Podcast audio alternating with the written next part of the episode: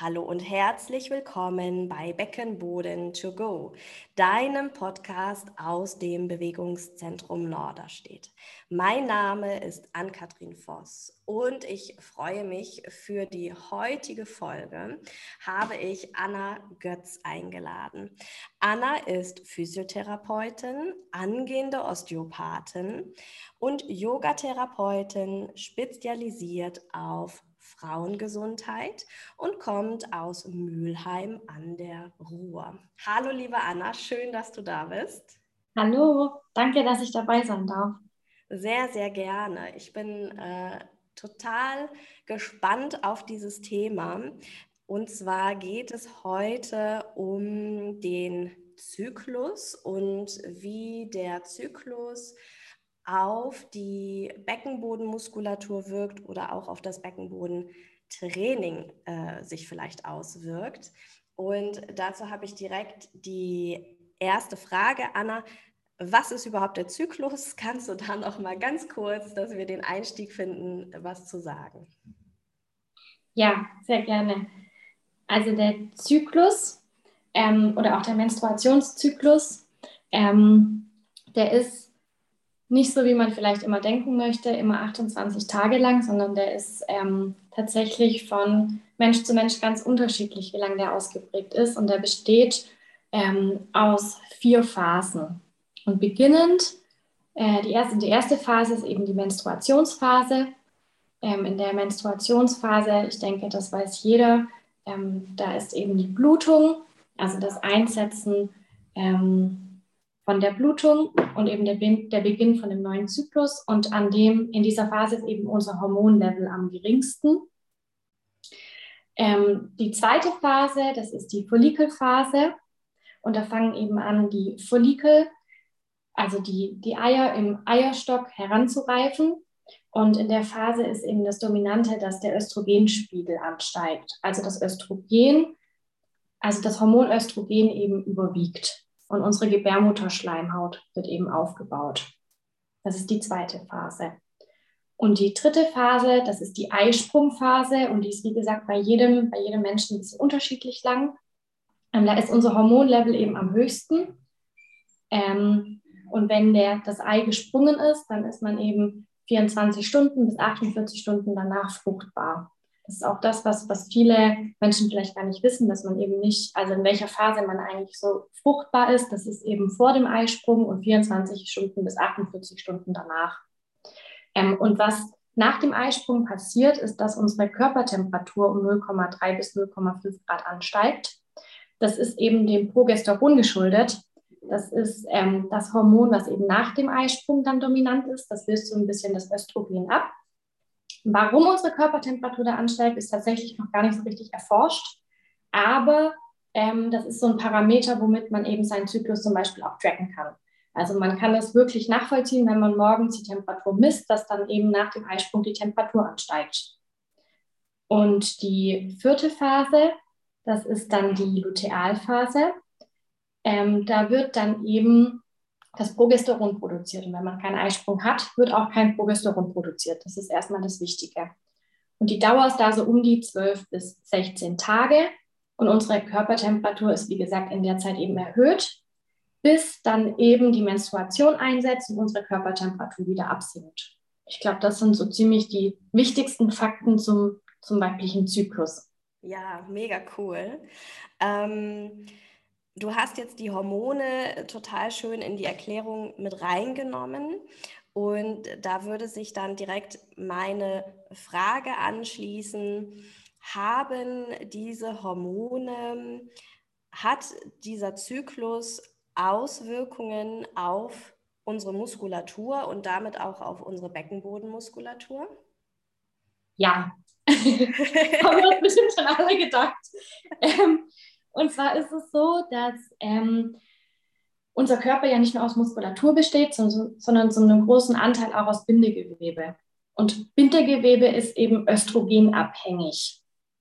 Und in den Phasen, in denen das Östrogen eben dominiert, das sind, wie gerade eben gesagt, ähm, die Follikelphase und die Eisprungphase, haben wir einfach ein höheres Level an Östrogen. Und in den Phasen kann es eben sein, dass der Beckenboden besser arbeitet.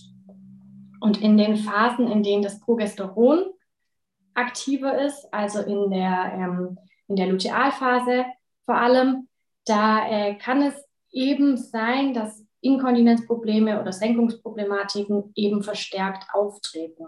Mhm. Und das Zusätzliche ist eben, dass ähm, das Progesteron, das hat ganz arg viele tolle Eigenschaften. Zum Beispiel, dass es das Nervensystem reguliert, dass es positiv aus, auf unseren Schlaf wirkt.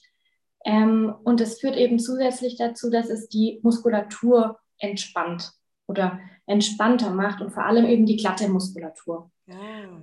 Genau. Und da eben unsere Harnröhre und unser Darm ja aus zwei verschiedenen Muskelarten sozusagen ähm, ja, besteht, eben einem Muskel, der aus glatter Muskulatur besteht und eine Muskulatur, der eben aus, aus der Muskulatur besteht, die wir willkürlich anspannen können, ähm, hat das eben auch Auswirkungen darauf. Also kann, es kann eben dadurch zusätzlich sein, dass gerade in der, in der Phase, in der das Progesteron, also in der Lutealphase am höchsten ist, dass dann eben ähm, Inkontinenzprobleme, Senkungsproblematiken und so verstärkt auftreten. Mhm. Mhm. Das äh, kann ich tatsächlich so ähm, aus der Praxiserfahrung bestätigen, ähm, dass die Inkontinenzbeschwerden und die ähm, Organsenkungsbeschwerden, hattest du eben auch schon gesagt, ne, dann ähm, zunehmen und das eine Erklärung dafür ist. Ähm, macht es denn Sinn, das Training an diese unterschiedlichen Hormonkonstellationen anzupassen? Also das Training vielleicht allgemein und auch das Beckenbodentraining? Ja, auf jeden Fall. Ähm, und zwar, ich weiß nicht, ich habe in der Schule immer noch diese Trainingsprinzipien gelernt. Mhm. Ähm, da gibt es dann zum Beispiel das, das äh, Prinzip von der Superkompensation, in der man dann einfach sagt, ähm, dass man eben die Belastung, also nach einer Belastung auch immer eine Zeit von der Erholung eben einbauen soll, damit man danach eben dann, wenn man trainiert, eine Belastungssteigerung machen kann. Ähm, und es ist eben einfach so, dass wir in Phasen zum Beispiel von der Menstruation eine längere Erholungszeit brauchen. Ja. Das fand ich oder finde ich im Nachhinein tatsächlich auch ähm, ein bisschen schade, dass das in der Schule so überhaupt gar nicht mit einbezogen wurde. Da wurde immer von irgendwelchen individuellen Faktoren geredet und ich habe auch, glaube ich, kein einziges Mal das Wort Zyklus in dem ja. Zusammenhang gehört. Ähm, das ist zum Beispiel so ein Beispiel. Ähm, oder eben, dass man diese ganzen Krafttrainingssachen, die kann man eben besser machen in der, in der Follikelphase, in der Eisprungphase, weil wir in der Zeit eben einfach leistungsfähiger sind. Mhm. Es gibt auch ein paar Studien dazu, die das belegen, dass eben eine Wechselbeziehung zwischen der Menstruation und der Belastung oder zwischen der Leistungsfähigkeit besteht. Mhm. Ähm, und was ich auch interessant finde, ist, dass es mittlerweile ein paar Studien dazu gibt, die eben sagen, dass das Verletzungsrisiko. Zum Beispiel in der Menstruationsphase, in der, in der Lutealphase eben erhöht ist. Ja.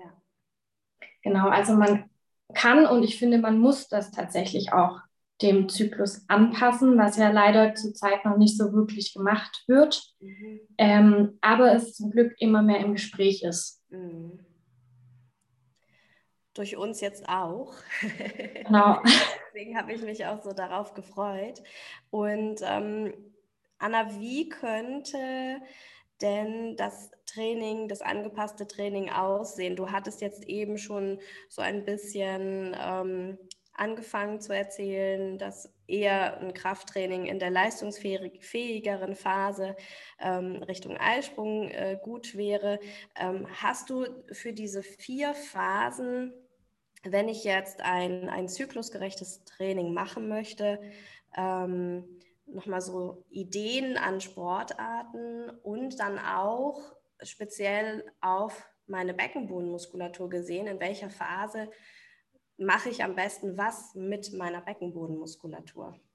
Ja, also in der Menstruationsphase könnte man sich zum Beispiel Sportarten wie Yoga oder sowas rausnehmen und einfach entspannte Sachen machen, weil man eben in der Phase nicht, nicht so leistungsfähig ist. Und das gilt eben, wie gesagt, auch für den Beckenboden, dass man da nicht anfängt, irgendwelche totalen Kraftübungen zu machen oder irgendwelche Gewichte zu stemmen oder wie auch immer. Ähm, Das ist natürlich auch bei jedem total unterschiedlich, aber grundsätzlich könnte man sich so ein bisschen eben an die Sache rantasten. Und in der Follikelphase, in der Eisprungphase, ähm, durch das, dass der Beckenboden da eben ein bisschen stabiler ist, eben durch das erhöhte Östrogen, ähm, könnte man dann eben Krafttrainings einbringen. Man könnte wirklich mit Gewichten arbeiten ähm, und so eben in der Zeit den Beckenboden stärken. Mhm. In der Lutealphase das ist tatsächlich auch sehr abhängig davon, ähm, wie die Lutealphase bei den Frauen ausgeprägt ist. Ähm, gerade wenn es vielleicht auch zu irgendwelchen Hormondysbalancen oder so kommt, wenn die Frauen da eben Probleme mit PMS oder sowas haben, ähm, dann sollte man in der Phase auch so ein bisschen vorsichtiger sein ähm, und dann eben solche Sachen wie vielleicht die Kraftausdauer oder so trainieren und eben nicht ähm, mit Gewichten oder so arbeiten. Das ist aber meiner Erfahrung nach auch so ein bisschen abhängig von der Frau. Und wenn man da echt das Gefühl hat, ähm, der Beckenboden, der macht auch in der Lutealphase wirklich Probleme, ist es auch immer mal wert, einen Gang zum Frauenarzt zu gehen und zu schauen, ob vielleicht irgendeine Hormondisbalance vorliegt. Mhm. Nichtsdestotrotz muss man sagen, dass auch dann immer die erste Therapie der Wahl äh, die Beckenbodentherapie ist. Also auch da ähm, sind wir dann wieder gefragt, auch wenn, auch wenn eine Hormondisbalance oder so vorliegt. Mhm. Ja, sehr schön. Ich musste gerade ein bisschen schmunzeln, Anna. Du sagtest so, mach was Entspanntes, mach Yoga. Und ich habe meine allererste Erfahrung, das war ganz schrecklich, mit Ashtanga-Yoga gemacht. ja, okay. also ähm, du, du meinst tatsächlich dann die, die ruhigeren Yoga-Stile. genau, zum Beispiel Yin-Yoga ist da was total Tolles, wo man eben auch viel in die Dehnung reingeht, das ganz lange hält. Ähm, Ashtanga-Yoga würde ich tatsächlich in der Phase nicht empfehlen. Das stimmt, da gibt es auch totale Unterschiede, das ist richtig. okay, also ähm, Yin-Yoga für meine Beckenbodenmuskulatur in der Menstruationsphase, ähm, in der, wie hieß nochmal die Phase, die dann kam? In der Follikelphase. Mhm. Ähm, habe ich äh, deutlich mehr Stabilität und Kraft durch das aufbauende Östrogen und kann dann in Richtung Krafttraining und auch während der Eisprungphase noch im Krafttraining bleiben. Und in der lutealen Phase, je nachdem, ob ich PMS-Beschwerden habe oder nicht, ähm, eher ruhigere Sachen, aber auch noch Krafttraining und Ausdauer, oder?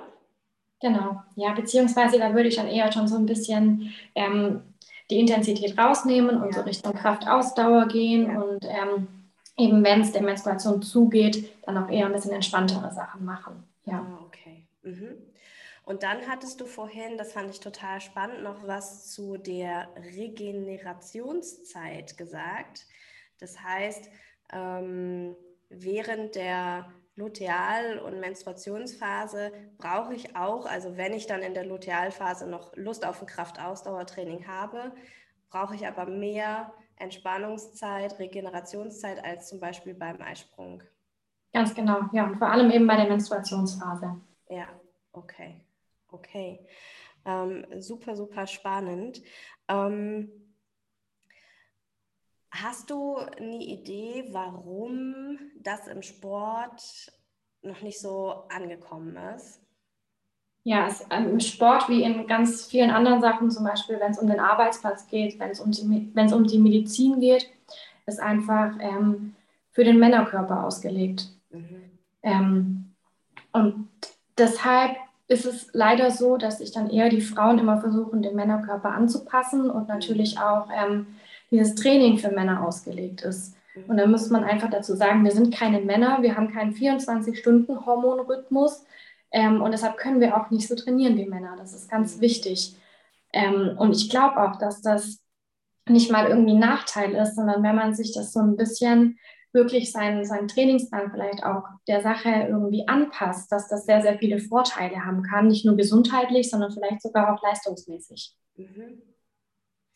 Okay, also macht es nicht nur im Sport total Sinn zu schauen, wie ist mein Zyklus, ähm, sondern für das Leben allgemein. Du bist ja auch ne, totaler, äh, ich glaube, äh, Hormon- oder Zyklus-Coach, ne? Ähm, und äh, hast da auch äh, eine tolle Instagram-Seite und eine Webseite. Das verlinke ich alles auf jeden Fall in der Podcast-Beschreibung, falls ihr bei Anna mal vorbeischauen wollt. Ähm, mir, ich hatte gerade noch eine Frage im Kopf, jetzt ist sie mir gerade entfallen. Hast du spontan noch etwas, was du ganz wichtig findest, was du noch sagen magst zu diesem Thema? Ähm, ja, dass es eben auch, in, gerade wenn es ums Training geht, so ein bisschen ein Umdenken muss da eben stattfinden, wie gesagt, weil eben alles immer, also weil eben alles an diesen Männerkörper angepasst ist. Und das ist bei vielen Sachen so, wenn es um Umstellung, wenn es um was anderes geht, sind immer alle eher erstmal skeptisch und sagen auch, ja, können wir das nicht vielleicht auch anders lösen? Und da denke ich wirklich, nein, wir, sind, wir leben im Jahr 2022 und es muss eben auch einfach berücksichtigt werden, dass Körper nicht nur männliche Körper sind. Punkt.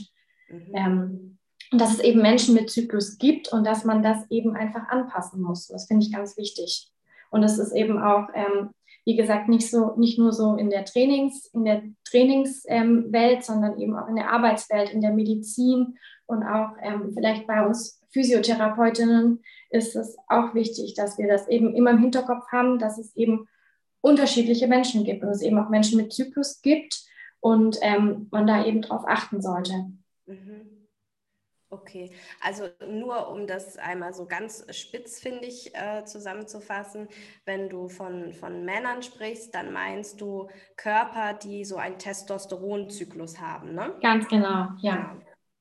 Und Körper, die einen Östrogen- und Progesteronlastigen Zyklus haben, ähm, brauchen einfach was anderes. Ich, mir ist meine Frage wieder eingefallen, Anna. Wie ist denn das, wenn ich die Pille nehme? Genau, also die Pille, die unterdrückt den Zyklus. Das bedeutet, man hat keinen Zyklus. Und deshalb ist es natürlich dann auch schwierig, irgendwie ähm, das Training dem Zyklus anzupassen, weil man hat ja keinen Zyklus. Um, es, um es so vielleicht mal zu beschreiben. Ja. Ja, ja. Ähm, ähm, könnte ich ja jetzt einfach mal so platt behaupten, ist doch voll cool, alle an die Pille ran. das heißt, wir können trainieren ohne Ende. das wird tatsächlich auch so ein bisschen diskutiert, dass man sagt, vielleicht ist das gar nicht so, gar nicht so eine gute Idee, das Ganze jetzt zu erforschen. Und nachher ähm, müssen dann die Athletinnen eben alle ähm, irgendwie die Pille nehmen, um den Zyklus auszuschalten. Das finde ich die total falsche Herangehensweise. Das ist genau das, was ich gerade gesagt habe. Es ist immer irgendwie einfacher, sich dann der Sache anzupassen, als, als einfach mal irgendwie das ganze System umzukrempeln und zu sagen, das passt einfach so nicht für alle Menschen. Ja. Ähm, und gleichzeitig finde ich das eben, wenn, ähm, wenn sich andere Menschen Testosteron einwerfen, dann ist das eben, ist das, ist das ein Doping, ne? das ist nicht legal. Und wenn sich dann Menschen mit Zyklus ähm, die Pille einwerfen, um leistungsfähiger zu sein, dann wird da gar nichts gesagt. Also das finde ich mhm. wirklich ein sehr, sehr schwieriges Thema. Mhm. Ähm, und ich finde einfach, dass da wirklich umgedacht werden muss. Mhm. mhm. Ich äh, merke und äh, sehe an deiner äh, Gestikulation, dass es dir sehr wichtig ist, das Thema. ja, ja. Ja, sehr schön. Also du äh, bist auf jeden Fall für einen natürlichen Zyklus, für das Kennenlernen des eigenen Zyklus und dass ich mich an diesen Zyklus anpasse und äh, nicht erwarte, dass mein Körper 24-7 jeden Tag im Monat äh, Höchstleistung vollbringen kann. Ganz genau. Und ich denke, wie gesagt, dass das eben nichts ist, was uns irgendwie ähm, an irgendwas hindert, sondern dass man das wirklich für sich nutzen kann. Das braucht dann vielleicht ein bisschen Planung und das braucht auch ein bisschen Körperbewusstsein. Man muss natürlich wissen, wie verläuft denn überhaupt mein Zyklus. Aber wenn man das macht, dann hat das wirklich ganz arg viele Vorteile. Nicht nur fürs Training, sondern auch für die Arbeit und auch für alle anderen Bereiche im Leben. Mhm. Und es ist ja tatsächlich so, das kennst du bestimmt aus der Praxis auch. Es gibt da doch tatsächlich viele die in dieser heutigen Leistungsgesellschaft irgendwie mitziehen wollen. Also ne, Zykluskörper, die, ähm, denen das total schwer fällt, ähm, in die Ruhe zu gehen, vielleicht in das Yin-Yoga einzutauchen. ähm, die das selber für sich auch noch so als, als Schwäche wirklich sehen, also als was Negatives. Hast du für diese Menschen noch ein Argument oder, oder ein Tipp, ähm, warum es wirklich, wirklich Sinn macht, sich darauf einzulassen und auch in diese Ruhephasen zu gehen? Das Schöne ähm, an unserem Zyklus finde ich tatsächlich, dass er uns irgendwo auch immer so ein bisschen darauf hinweist, wenn man vielleicht zu wenig Entspannungsphasen oder so einbaut. Das ist wirklich der Vorteil daran, wenn man einen Zyklus hat. Wenn irgendwas nicht passt, dann wird er sich melden und wird sagen, irgendwas stimmt nicht. Ähm, und er wird uns auch immer darauf hinweisen, so und jetzt musst du mal langsam machen. Ähm, und ich finde, das kann man eben wirklich als Vorteil sehen. Und man wird wirklich merken, wenn man sich da anpasst und wenn man sich dann auch wirklich sagt, okay, ich bin jetzt in der ersten Phase von meinem Zyklus und ich nehme mich jetzt einfach so ein bisschen raus. Dann wird man aber in den anderen Phasen, wird man auch leistungsfähiger sein. Und es wird sich eher positiv auswirken, dass wenn man mal jetzt einen Tag sagt, okay, heute mache ich mal langsam, als negativ. Das ist meine Erfahrung. Ja. Was mir damals auch so die Augen geöffnet hat, ich ähm, muss da äh, ja gestehen, mir fiel das auch ähm, vor einigen Jahren gar nicht so leicht, irgendwie dann auch mal halblang zu machen. Ähm, und mir hat es total geholfen, dieses Wissen, dass das Progesteron ja eine Vorstufe oder auch genutzt wird ne, zum ähm, Aufbau für das äh, Stresshormon Cortisol. Und ähm, wenn ich äh, immer High Level bin, ähm, klaue ich sozusagen meinem Zyklus dieses Progesteron und begebe mich da in dieses hormonelle Ungleichgewicht, was dann zu diesen ja, PMS-Beschwerden führt und in so eine Abwärtsspirale tatsächlich, äh, was, was das Nervensystem betrifft. Also kann ich so aus persönlicher Erfahrung berichten. Ähm, du schüttelst, äh, du nickst. genau, ähm, stimmst mir dazu. Ne? Ja, das fand ich als Argument total sinnvoll. Okay, wenn ich jetzt anfangen möchte, mich mit meinem Zyklus zu beschäftigen, ähm, hast du da einen Tipp, eine Idee? Äh, wie mache ich das am besten? Ist es super kompliziert? Muss ich jetzt jeden Tag Temperatur messen? Das ist eigentlich absolut nicht kompliziert. Ähm, die, das mit der Temperatur messen ist tatsächlich eine richtig gute Methode und das hört sich auch immer so kompliziert an. Oh je, jetzt muss ich jeden Tag meine Temperatur messen. Ähm, aber eigentlich ist das, ist das, weiß ich nicht, eine halbe Minute vielleicht am Tag, die das, die das einkostet. Und damit hat man wirklich einen guten Überblick. Okay, wann steigt meine Temperatur an? Wann habe ich den Eisprung? Habe ich überhaupt einen Eisprung oder wie sieht das mit meinem Zyklus aus? Ähm, und Zusätzlich zu der Sache könnte man sich auch, auch noch andere Symptome aufschreiben. Also klar, wann fängt meine Menstruation an? Wie lange geht die? Ähm, wie fühle ich mich vielleicht an welchem Tag? Ähm, ist es vielleicht so, dass ich nach meinem Eisprung merke, okay, ich fühle mich immer total ausgelaugt, mir geht es nicht gut, ich habe vielleicht Verdauungsprobleme, wie auch immer. Ähm, dass man sich das eben einfach mal aufschreibt alles und damit bekommt man wirklich schon ein viel, viel besseres Körpergefühl und auch schon ein viel, viel besseres Gefühl für seinen Zyklus. Mhm. Super. Und äh, das äh, Thermometer habe ich am besten direkt neben mir auf meinem Nachttisch liegen, oder? Und wenn ich aufwache, dann einmal die halbe Minute messen, aufschreiben, fertig. Ganz genau. Also ganz wichtig, vor dem Aufstehen aufschreiben. Ähm, das sind natürlich immer so ein paar, paar, Faktoren, die damit reinspielen. Also wenn man zum Beispiel am Abend vorher Alkohol getrunken hat, kann das sein, dass sich die Temperatur verschiebt. Ähm, wenn man jetzt die ganze Nacht durchgetanzt hat, kann das sein, dass sich die Temperatur so ein bisschen verschiebt. Da ist tatsächlich aber auch jeder Mensch unterschiedlich und das kann man nicht so pauschalisieren. Da muss man einfach so ein bisschen Gespür für sich entwickeln. Mhm. Also einmal eben über die Temperatur kann man das machen und was ähm, eben auch noch ein Schritt ist, ist, dass man den Zervixschleim beobachtet, der sich eben in diesen vier Phasen auch ähm, ganz unterschiedlich entwickelt. Und damit bekommt man auch ein Gefühl für den Zyklus und kann auch so ein bisschen besser vor dem Eisprung einschätzen, okay, wann tritt mein Eisprung ein. Mhm. Ja, super, super gut. Und dann hattest du ähm, vorhin gesagt, dass ähm, in der Lutealphase, wenn also ähm, Menschen vermehrt dann Inkontinenzschwierigkeiten feststellen, Organsenkungen äh, schlimmer werden, dass die Beckenbodentherapie eine gute Maßnahme ist. Hast du da noch einen, einen Tipp, äh, irgendwie, was da besonders äh, gut helfen kann in, in dieser Phase? Also eine kleine Übung oder fällt dir da spontan was ein? Das war jetzt nicht abgesprochen mit Anna vorher.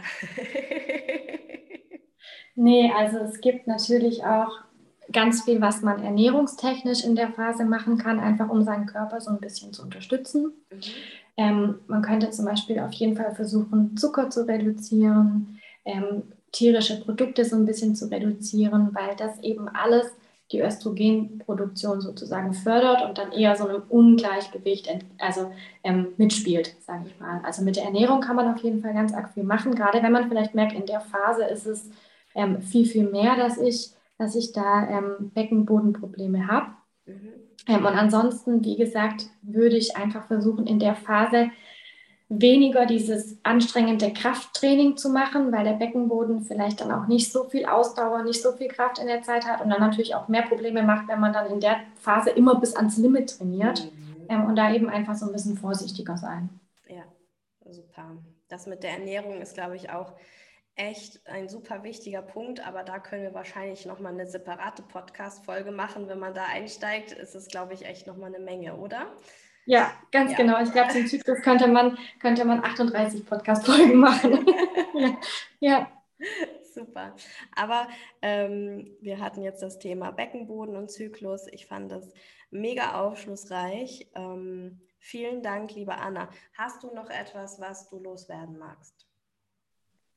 Ähm, gar nicht so unbedingt. Einfach nur, dass ich immer auch noch mitgeben möchte, dass der Zyklus nichts Negatives ist, sondern ähm, wie gesagt, man den für sich nutzen kann.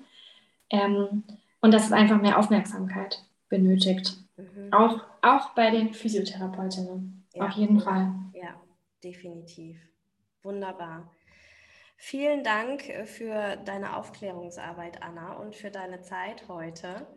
Und ähm, allen ZuhörerInnen wünschen wir einen guten Tag, eine gute Zeit und äh, sind gespannt. Ihr könnt uns gerne auch bei Instagram unter der Podcast-Folge mal erzählen, wie es euch so geht mit dem Zyklus und dem Beckenbodentraining während der verschiedenen Phasen. Ich bedanke mich, Anna, und wünsche dir auch einen schönen Tag.